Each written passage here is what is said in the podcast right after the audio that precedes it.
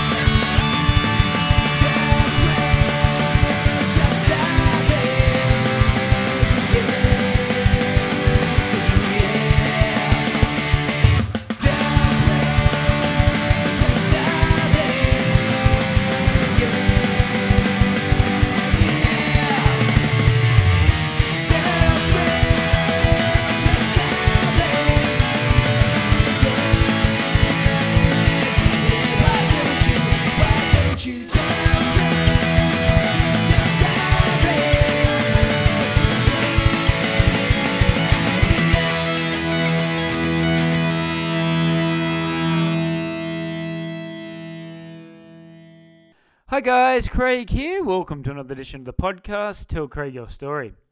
Today we'll be speaking to former N R L star Mark Hughes. Now Mark is most recognised for his one hundred sixty-one games playing for the Newcastle Knights. Now Mark was a part of the ninety-seven grand final win against Manly, and he was also a part of the two thousand one grand final win against Parramatta. He played three games uh, for uh, fullback for the New South Wales State of Origin team.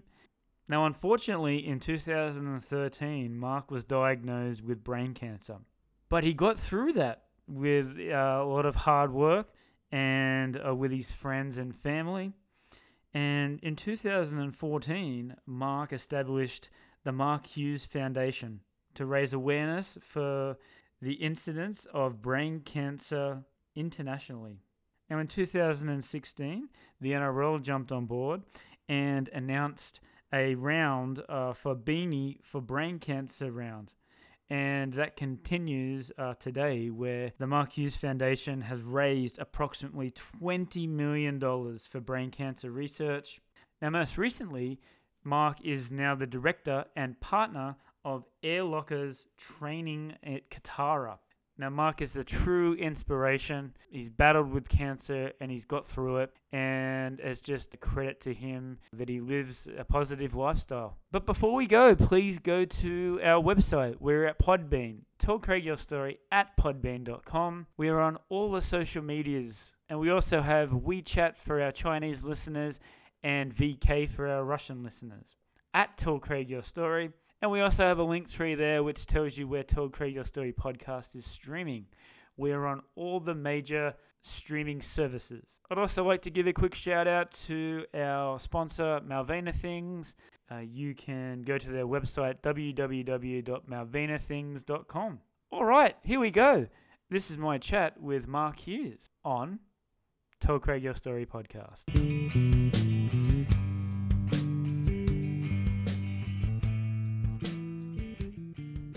Hi Mark, how are you doing today?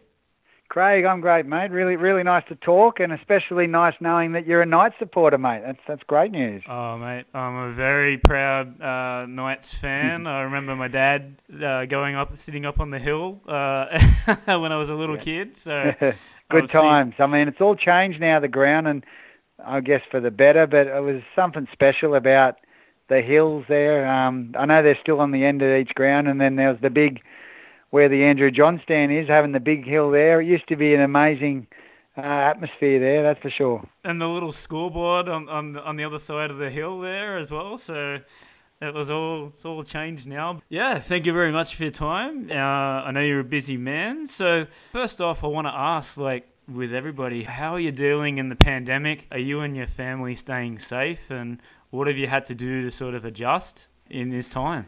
Yeah, mate, like like for all families and like everyone, it was a huge shock to the system when it all broke out, and very worrying and scary. And, um, you know, particularly with uh, my sort of, my health record and situation, I certainly didn't want to take any risks and, and, and find myself sick um, and, you know, play tricks on with my immune system. So, yeah, I, I particularly tucked myself out of the way and uh, kept safe. Um, yes. You know, had our had our uh, challenges with homeschooling and all yes. that stuff. But, um, you know, we've come through the other side. Uh, whilst, obviously, we're still on alert, um, I don't know, I feel like... Um, that there is uh, light at the end of the tunnel with this. Yeah, absolutely. I hope, like, with the summer being the warmer weather, then hopefully if we can get like a, you know, like a cure for this eventually, or like some sort of vaccine in the future. But I'm glad that you and your family are staying safe. Uh, are you still living in yeah. Kurri Kurri, or have you ventured somewhere else? Uh, Craig, so yeah, I, I, born and bred in Kurri Kurri, and very grateful for that. Um, yes. But at the yep. age of twenty, I moved uh, when sort of started to play first grade uh, with the Knights. I uh, had to move closer for training right. and all that stuff. So um, Kurri Kurri is about forty-five minutes back then. There's a new road now, but it was about forty-five minute drive to Newcastle, so it was just a bit far. And yeah, I still get out there all the time. Got family and friends there, of course. So. Yeah, right.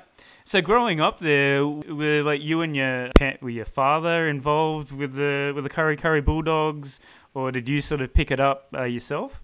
Yeah, look, my dad played uh, cricket and rugby league and loved his sport uh, as I did.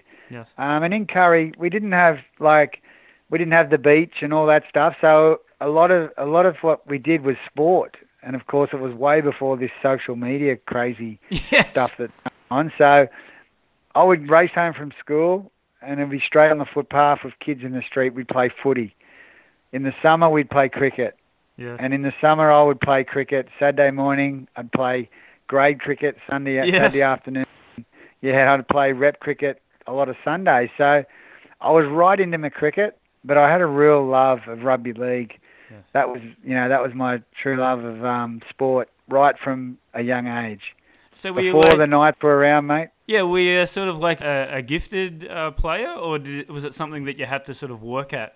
No, Craig, I, I, it was something I definitely had to work at. It yeah. was, um, you know, I was fit, but I, I wasn't by far wasn't the strongest or quickest or biggest, all that stuff. So for me, I had a lot of struggles um, with with rugby league.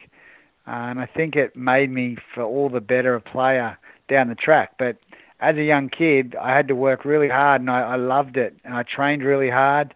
Yes. And I, I wasn't making the rep teams and all that stuff, but I, I just continued to follow um, my path. And I think that's important for, for kids and people, is that don't compete against, just compete against yourself and that's right. follow your own path, you know. And the thing is, we all mature at different ages, and so don't try and compete with someone else. Just follow your path and stay on it. And um, eventually, you know, if you're willing to, to, to live and breathe that and, and give it your best shot, you give yourself a really, really good chance of achieving whatever goal it is in life. You know, you want to be a plumber, you want to be a doctor. You, sport's one thing, but there's so many other things to aim for as well. Yeah, absolutely. That's great advice too. Uh, I had something similar.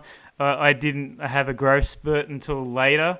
Where all all the other guys in my team yep. were, were making rep teams, yeah. uh, you know, with cricket, and I used to play baseball as well, and yeah. I was the little guy, and you know, each year I tried, and they said, "No, I'm sorry, you're too small." So, you know, I, that that's definitely good advice. Well, I think the big guy, I think the big guy that has it really easy as a young kid, I think they struggle uh, in yes. later life when everyone catch up with them. So that's um, right.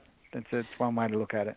Absolutely. And, you know, you, you started playing with the Kurri Kurri Bulldogs, part of the, the local competition. So it says here that you won the grand final in nineteen ninety-five. Do you have any recollection, good memories of that?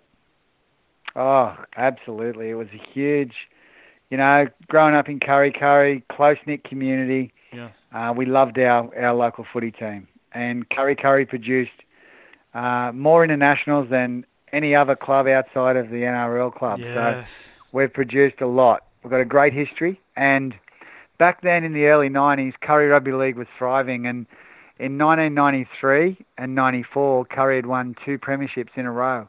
Wow. Which uh, I don't think it was forty or fifty years since they won before that. Yeah, the town was buzzing. And I came into grade as an eighteen-year-old and got a couple of opportunities uh, that year, my first year in grade.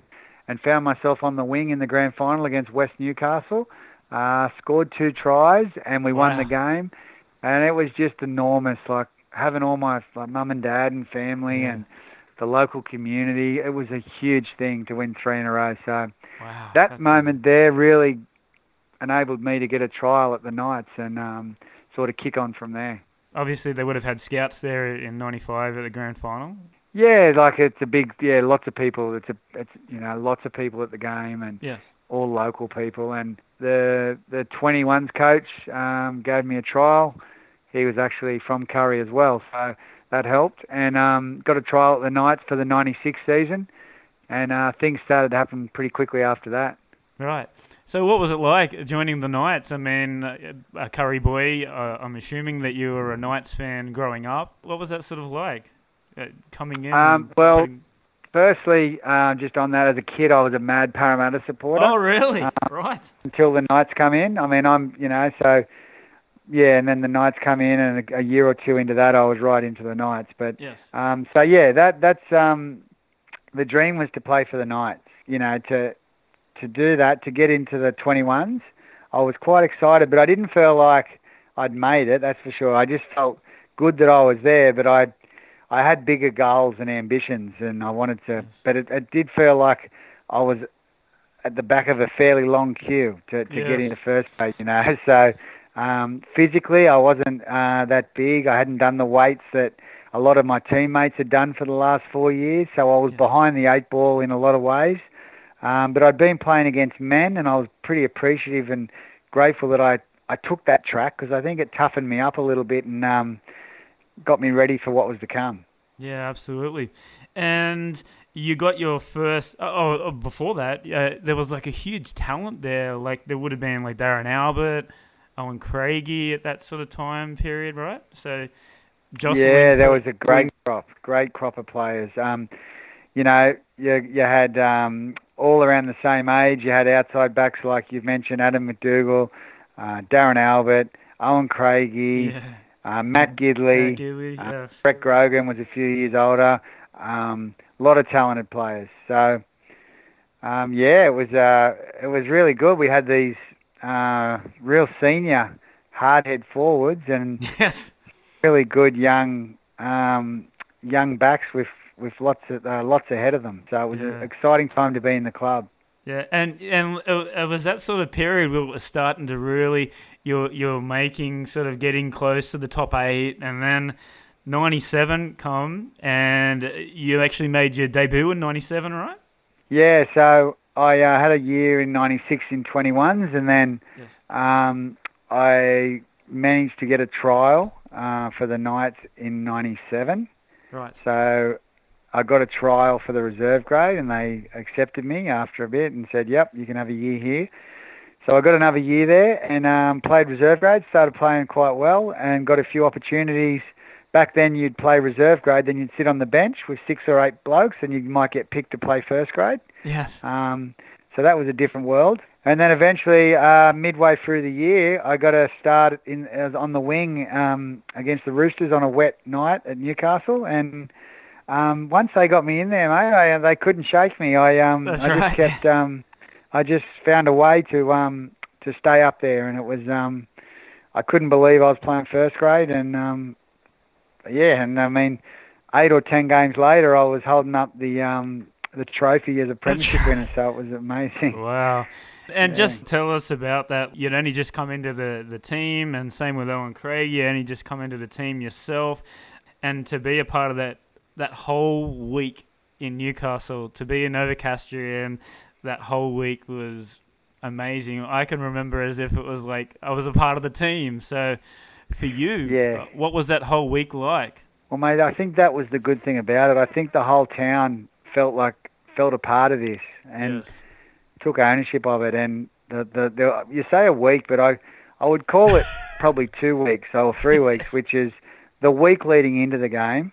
Yes, the town was electric, and yes. then to win, and then to see the the pandemonium that broke out after we won yes. um, is something that you just won't forget. And so many people still come up and tell me where they were that day, and they know where they watched the game, yes. and they know they remember going to the workers' club after it, yes. and all that stuff. So they're memories that we'll never forget. And um, as a player, to to be a part of that um, with that group of blokes is um, it's binded us for life, and I think it's something that we as a town are binded with for life, because it's not it's something that we'll, we'll never forget.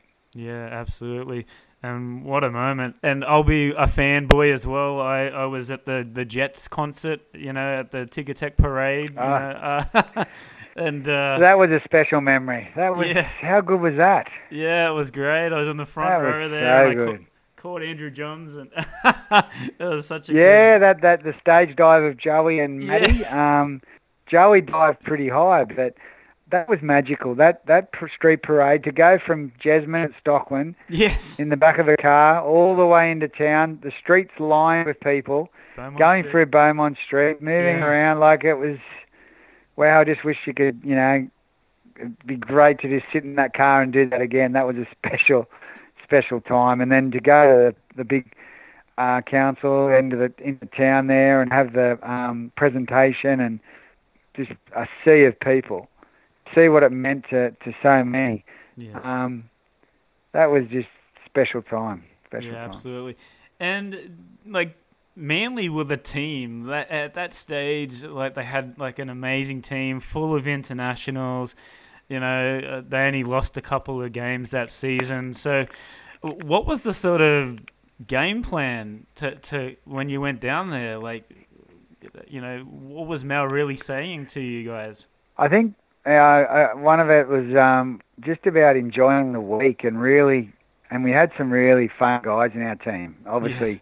the Johns brothers come to mind. You know, yes. Robbie O'Davis was lively, like just a lot of fun people, and we just enjoyed it. And you know, when you had hardheads like Tony Butterfield and Paul Harragon, just just inspirational leaders in the front row, like leading you like big brothers. Um, There was a real sense that we were going to do something special. And when the bus left on the Saturday afternoon from the stadium, Chief stood up on the bus and, you know, there was people everywhere on the streets. And he said, this is, you know, this is more than a game. We're not we're not losing this, boys. We're, we're going to come home with the win. And yeah. um, I think we felt special then that um, something was really brewing. Yeah. And were you, where were you when the Darren Albert try? Were you on the other side of the wing or were you on that, that side? No, absolutely. I was uh, I was on the same side with Albie, so right. Um, yeah, I'm the bloke that um, Andrew Johns dummied to and gave it inside to Darren. Oh, Albert. That's right. Yes, yes. Yeah. Right. So um, I still am filthy that Joey didn't give me the ball. I could have scored. Yes. But wow, that was just an amazing moment, and you know to see Albie racing around under the post.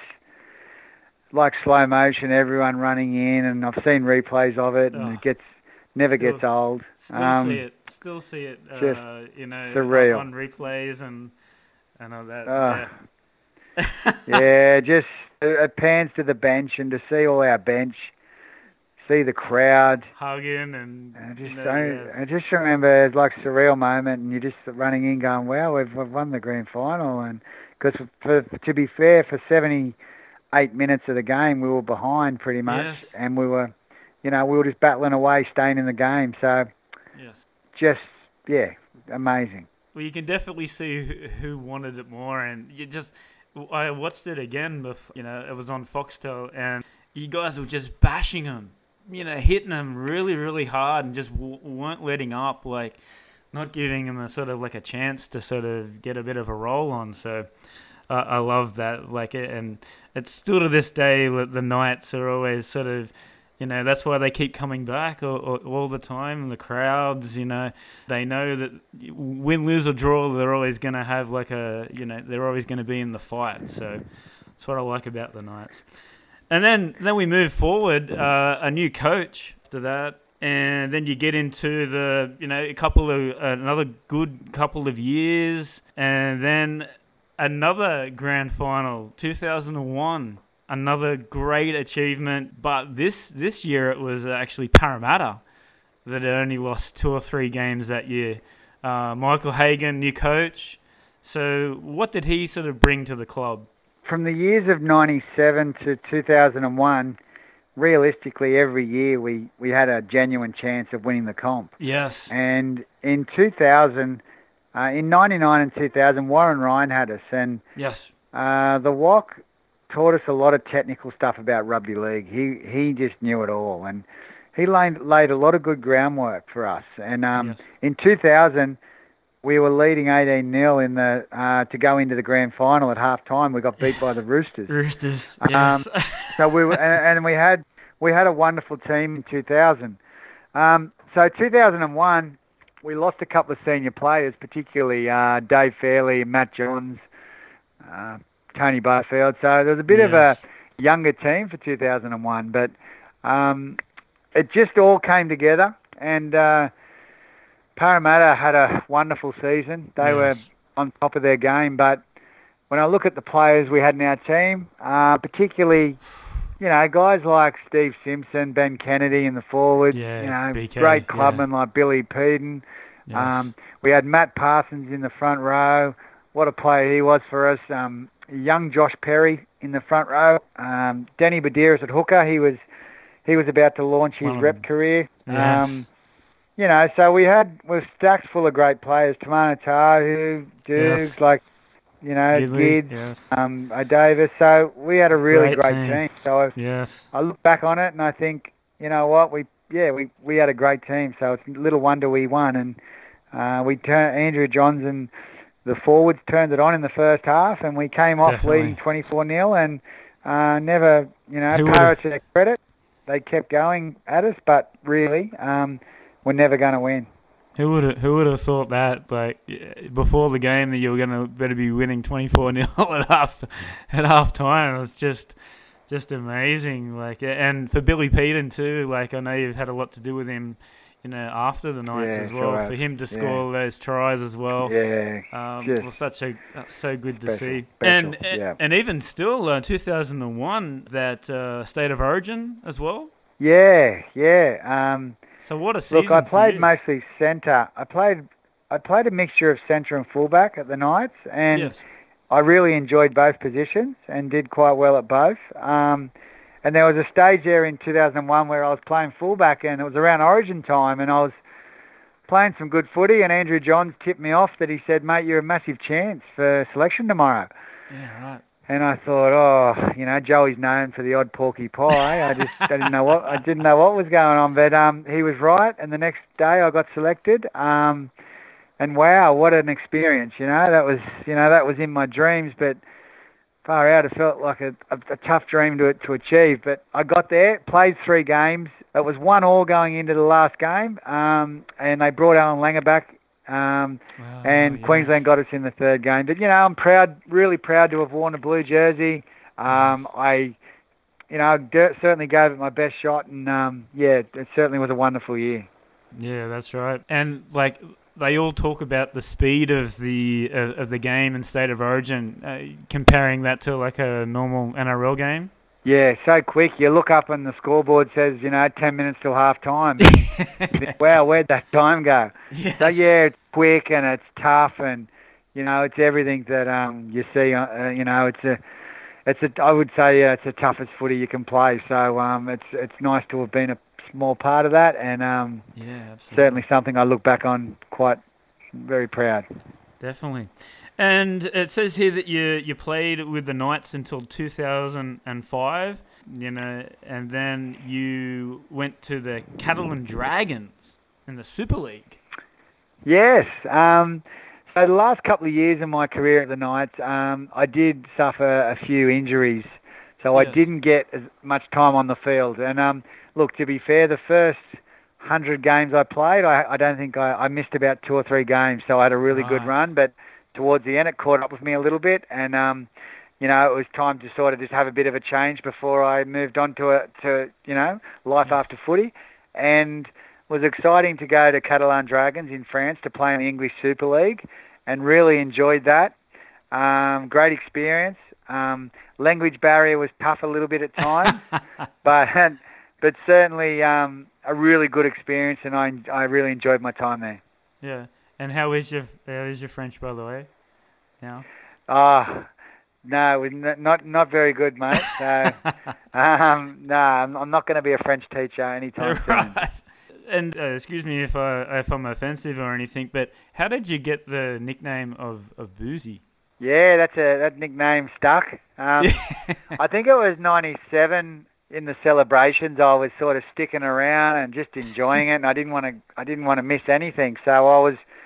I was in and around that, and um, one of the boys just sort of changed the, um, it's not Hughesy, it's Boozy, and it sort of stuck from there, and that nickname followed me everywhere. Um, in the newspapers, on the telly, uh, yes. that was everywhere. So I I was one of them things, um, you know, I uh, I enjoyed a good time like everyone, and that sort of just rhymed with Hughesy, and that's sort of what I got stuck with. And um, look, these days I try not to get called that too often. I'm a, you know, I've got a charity and things going on, yes. but there's still a few of my old mates that refuse to call me nothing but Boozy. So that's yeah, right. That's all right. and, and speaking of, of your career, like uh, like you said, you played fullback, centre, and wing.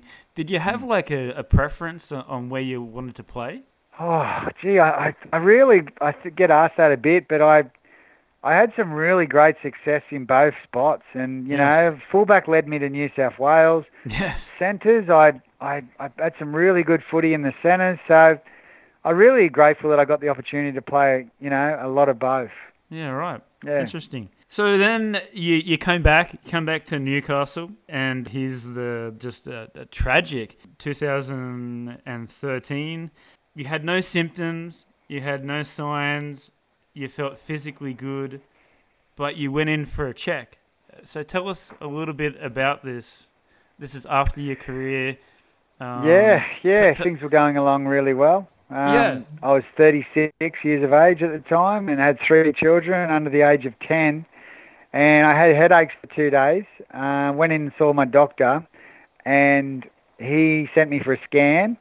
And, you know, from that moment on, my, my life had changed. I... Um, Uh, had a brain tumour, um, size of a small avocado, and wow. I had to get up to John Hunter Hospital and get that removed as soon as possible. So that was, um, yeah, that was a crazy time. Um, I had the surgery, um, got it removed, um, then I um, started radiation, chemotherapy, um, had to do radiation down on the Central Coast, so I had a lot of my old teammates and family and friends drive me down every day because I couldn't drive, and That's we did cool. that. Um, I did training with Ben Kennedy during my radiation, so we'd That's I'd do radiation in the morning, and in the afternoons I'd be doing swimming and running, and just to try and get fit and just to give myself every chance. So, um, yeah, life had changed. Um, did radiation, did chemotherapy, and... Um, suddenly become this um, brain cancer patient, yeah.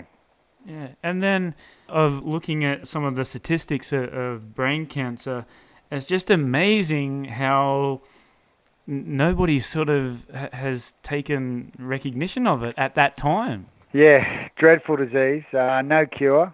Um, yeah. Kills more people forty years and under than any other disease. Kills more children ten under than any other disease. So horrendous, the stats are dreadful. Um, and I really, up until the Mark Hughes Foundation was formed, there wasn't much talk about it out there. So uh, we sort of saw this, uh, me and my wife Kiralee, and we decided we needed to do something about it. And that's right at the start was where the Mark Hughes Foundation was formed. Wow. And, you know, we can we can look at it now in twenty twenty and see how much it's helped so many people. But, you know, was it difficult to, to start this foundation at the start, right at the start? Yeah, yeah, a lot of work went into it, Craig. And uh, my wife, Kiralee, drove that, and she was just amazing. And I had lots of good friends, you know. Paul Harragon, yes, in particular, was very close and helping, and uh, lots of other friends, you know, the Buderus family and lots of other. So I had a lot of good help, um, a lot of mates, a lot of family. And we got there, we got it started, and slow, pretty quickly momentum started to build. And um, during my rehab, I wore a beanie quite a lot. So I just thought that uh, beanies and brain cancer had a real good ring to it. And uh, that's how that was sort of born. Yeah, right. Yeah, so established in uh, yeah, twenty fourteen, yeah.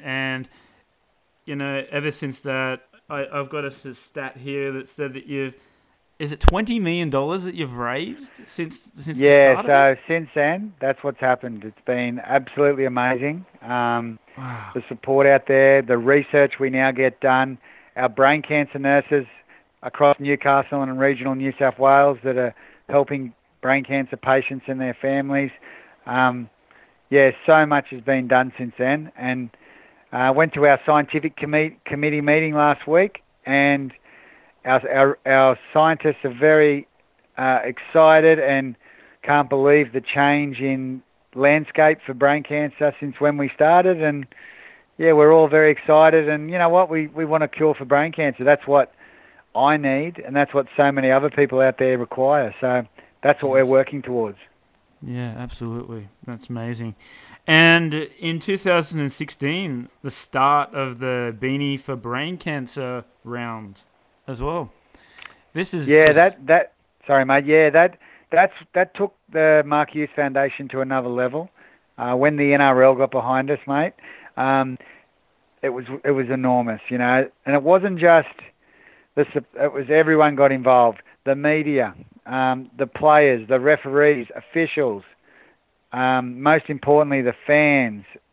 Everyone just wanted to get our beanies and support the round, and it just keeps going from strength to strength. And um, yeah, we couldn't have done it without, you know, the the massive help of the N R L and the the rugby league community, or the community in general. Um, You know, right across New South Wales and Queensland in particular, there's enormous amount of support for the Mark Hughes Foundation. Yeah, absolutely. It's national-wide, and it's going international as well. It's almost uh, almost like a, oh, you know, you know, look at the, the schedule for next year, and it's like, when's the Mark Hughes, you know, the be- the beanie round? So you're yeah. always looking for it as well. So, and it's also like the the pink uh, the pink day for like the test match, the Glenn McGrath. So yeah. it's also got to that status. So, you know, that's an amazing achievement, Mark. Uh, well done. No, well, I couldn't do it without the people that's, you know, that buy a beanie. Just simply by buying a beanie makes such a huge difference. Yes. There was a horse horse that won, and he was like a sponsor of the foundation as well. That, that happened on the, the weekend. It was called Ice Bath. Ice Bath, that's the one. Sorry. And now uh, every horse, every in that in that race on the weekend, um, the Golden Eagle, uh, Racing New South Wales, put on that ten percent of the winnings for each horse. Whatever the horse wins goes to the uh, charity. Um, and thankfully for us, the connections of Ice Bath chose the Mark Hughes Foundation. Yeah, right. And they um, they come second, and the Mark Hughes Foundation got one hundred fifty thousand dollars. And you know what the great thing was? So many other charities benefited on the day as well. It was really a really great initiative from Racing New South Wales. That's that's so cool. And I just want to just get off topic a little bit. Uh, actually, speaking of the, the foundation, you've actually been to uh, Mount Kilimanjaro. Yeah. And Mount Everest, um, I do believe, as well. My former teammates Billy Peden and Paul Harragon came up with the concept of doing challenges to, yes. to raise money.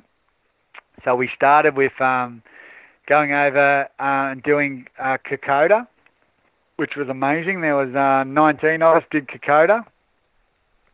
Then we went and did Base Camp Mount Everest. There was about thirty of us. Um, a lot of players on that one. We had Steve Menzies and Matty Johns and Matt and Kirk Gidley. Danny Buderus came, Russell Richardson. Um, we had a really good crew of people for that one, Mount Everest. And then we had um, a place called Borneo, did the Borneo Death March with um, about wow. thirty-five people. Yes. And then last year, Mount Kilimanjaro uh, in Africa, the highest freestanding mountain in the world. Uh, Trent Robinson, the Roosters coach, joined us. He was absolutely amazing. Yes. And um, my great mate Adam McDougall and the Man Shake, they they get behind us. Uh, they put one hundred thousand dollars into that one, and we raised seven hundred thousand dollars. Um, and the Man Shake have put in over five hundred thousand dollars towards the Mark Hughes Foundation, which is just amazing. Yeah, so much support. It's so so good. The yeah. rugby league community is just yeah, so good. And and, and like uh, I've also uh, read and I've seen that how difficult it is to climb up these mountains. Like you need that sort of strength to, to get up there. Do you have a story about that? Um, well, I'll say this: um, you get in that team environment and you push each other and you get get your mate up there and. I know Mount Kilimanjaro, when we were reaching the top, uh, Danny Buderus was doing it really tough. Uh, he was sick at altitude and felt minus fifteen, minus twenty. We had to leave at uh, midnight to walk up the top. Got up there about ten a.m. on the last day. It's about ten days on the track. And, you know, he was doing it tough, but we got each other there and got him there. And, um, you know, he achieved it. And you do great things on the field, but some of these uh, memories and achievements that we've done on these Mark Hughes Foundation treks will live with live with us forever. And uh, to have um, close footy mates, close mates, general people that I'd never met that are now close mates, it's um, it's been a special part of what the foundation has done. Yeah, absolutely, absolutely. And what you're doing at the moment is a new venture. Uh, you are now the director and partner uh, of a new company called Air Locker. So uh, can you tell us a, a little bit about this, how, how how you got to be involved with this company and uh, the future for this company? Yeah, so uh, leading into Mount Kilimanjaro, I wanted to train, and I, I heard about a new altitude gym opening in Newcastle. So I looked into it, and I, I started going there. And it's like group training, but the room's set at altitude. So it's like being three thousand two hundred metres above sea level. And there's all these benefits of training in altitude, right. particularly burning more calories is, is probably a good one. You don't have to quite train as hard, but you get bigger results. So all the trekkers that were going, we they started doing it with me at Air Locker, and uh, we all started to love the training. And I got to uh, know the uh, founder and um, became a partner in the business. I loved it that much, and that's sort of what I'm doing, and I'm actually opening one up myself um, in Kotara, yes. which is very exciting, yeah, in Newcastle. That'll happen in about a month, and we're actually talking to lots of partners uh, right around Australia that are really keen to, to give this a go. So, um, yeah, Air Locker training, it's a different way to train, but it's for everyone, and people love it. So uh, I really recommend people looking us up and uh, checking it out. Absolutely, and the one in Kotara, it's like right on, right on the main road, North Coast Drive, right? Yeah, right there, right near uh, Clark Rubber there, and um, yes. we're really excited. Kira, my wife Kiralee, and I, and you know, I only do things that make me feel good and make me happy yes. these days. You know, when you've been in my position, you you certainly look at things different, and uh, this does that, and it makes people better and makes people feel better. So I'm certainly. Um, Looking forward to uh, getting our little Kotara Air Locker community in action and um, feeling great. I know a lot of all my ex-teammates will be coming. They love it, so it'd be good. Yes. Uh, and speaking of that, Mark, let's get close to wrapping it up here. Uh, what does the future hold for, for Mark Hughes? Well, I get, I've got a scan on Tuesday. Uh, I get scans every four months, so... Things are going wonderfully well there, but um, that's just uh, the life that I I have now. Yes. Um, so I've got to keep healthy, keep fit. I've got three children, uh, wonderful wife, great friends and family. So I just enjoy them. Um, make today count. Can't change what's happened, um, but can certainly can certainly sort of be positive and make today and tomorrow a great day, and that's sort of the way I, I try and live. Um, still involved with the Knights, which I love, um, just on game days and things like that. Uh, maintain close relationships and that with a lot of my former teammates, and uh, just yeah, live, living the best life I can. Yeah, that's a that's a great answer, and uh, well done. And let's talk about uh, your social medias and uh, anything that you want to promote again. Ah, so yeah, people can um, on Instagram. Um, I've, I'm, I'm not great at this stuff, but I, I just started Mark Hughes twenty twenty uh, on Instagram, or you can follow the uh, Kotara Air Locker Training. Um, you follow us a bit there, but most importantly, you got the Mark Hughes Foundation uh, on Instagram and Facebook. Please follow us because we need support until we get um, an answer to brain cancer and stop it ripping apart families and people. We, we won't be stopping. So we need your help. We need your support. We've got a mad Christmas raffle, over twenty odd thousand dollars worth of prizes for a ten dollar ticket. So jump on the Mark Hughes Foundation website for details, and we'd love your support. Absolutely. Great cause again. All right, Mark, to finish off, I just asked uh, just a couple of questions, and you just give me like your first answer. Um, yep. It'll be the top two or three things. All right. Are you ready, Mark? Yep. All right.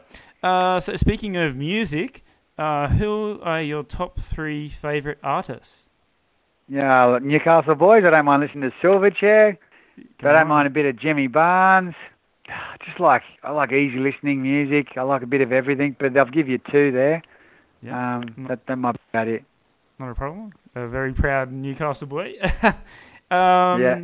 In terms of uh, movies, Uh, what are your top two or three favourite movies? As a kid, I used to like the Rocky movies. Um, these days, what's some? Um, what a, I like a good comedy. Uh, we like Netflix at home, which a lot of Netflix. Oh, nice. Who is uh, you know uh, some of the best players that you've played against in rugby league?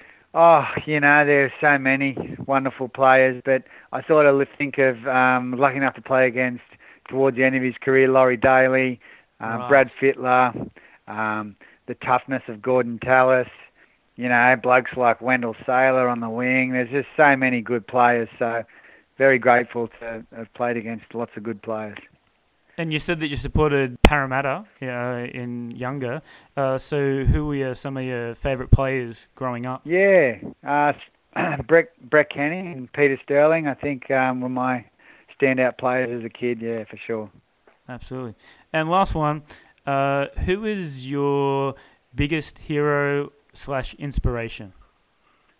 Oh, I think uh, these days, um, I just look up to anyone that gives back and makes a difference for the right reasons. Um, so I think um, just anyone that's out there doing their best and willing to help others. Um, And not just for money, you know, people that are willing to get help and make a difference and not just worrying about their pocket. Absolutely. That's a great answer. All right, Mark, again, thank you very much for your time. True inspiration. Keep continuing what you're doing with the Mark Hughes Foundation. Uh, you're helping uh, a lot of people and you're making a lot of people very, very happy, and uh, all the best for the future. Craig, thanks, mate. It's been a, been a pleasure speaking with you. I appreciate it. Hi, I'm Tony Fair, founder of Victorian Grooming Company. Is your beard feeling dry or the skin underneath itchy? Maybe you'd rather soften and tame your beard instead. Our classic collection of beard oils, balms, and soaps will leave your beard looking, feeling, and smelling amazing. And if you prefer shaving, our pre-shave oils and shave soaps will give you a smooth and razor burn-free shave. Handmade in Edmonton with natural ingredients, visit victorian grooming dot com.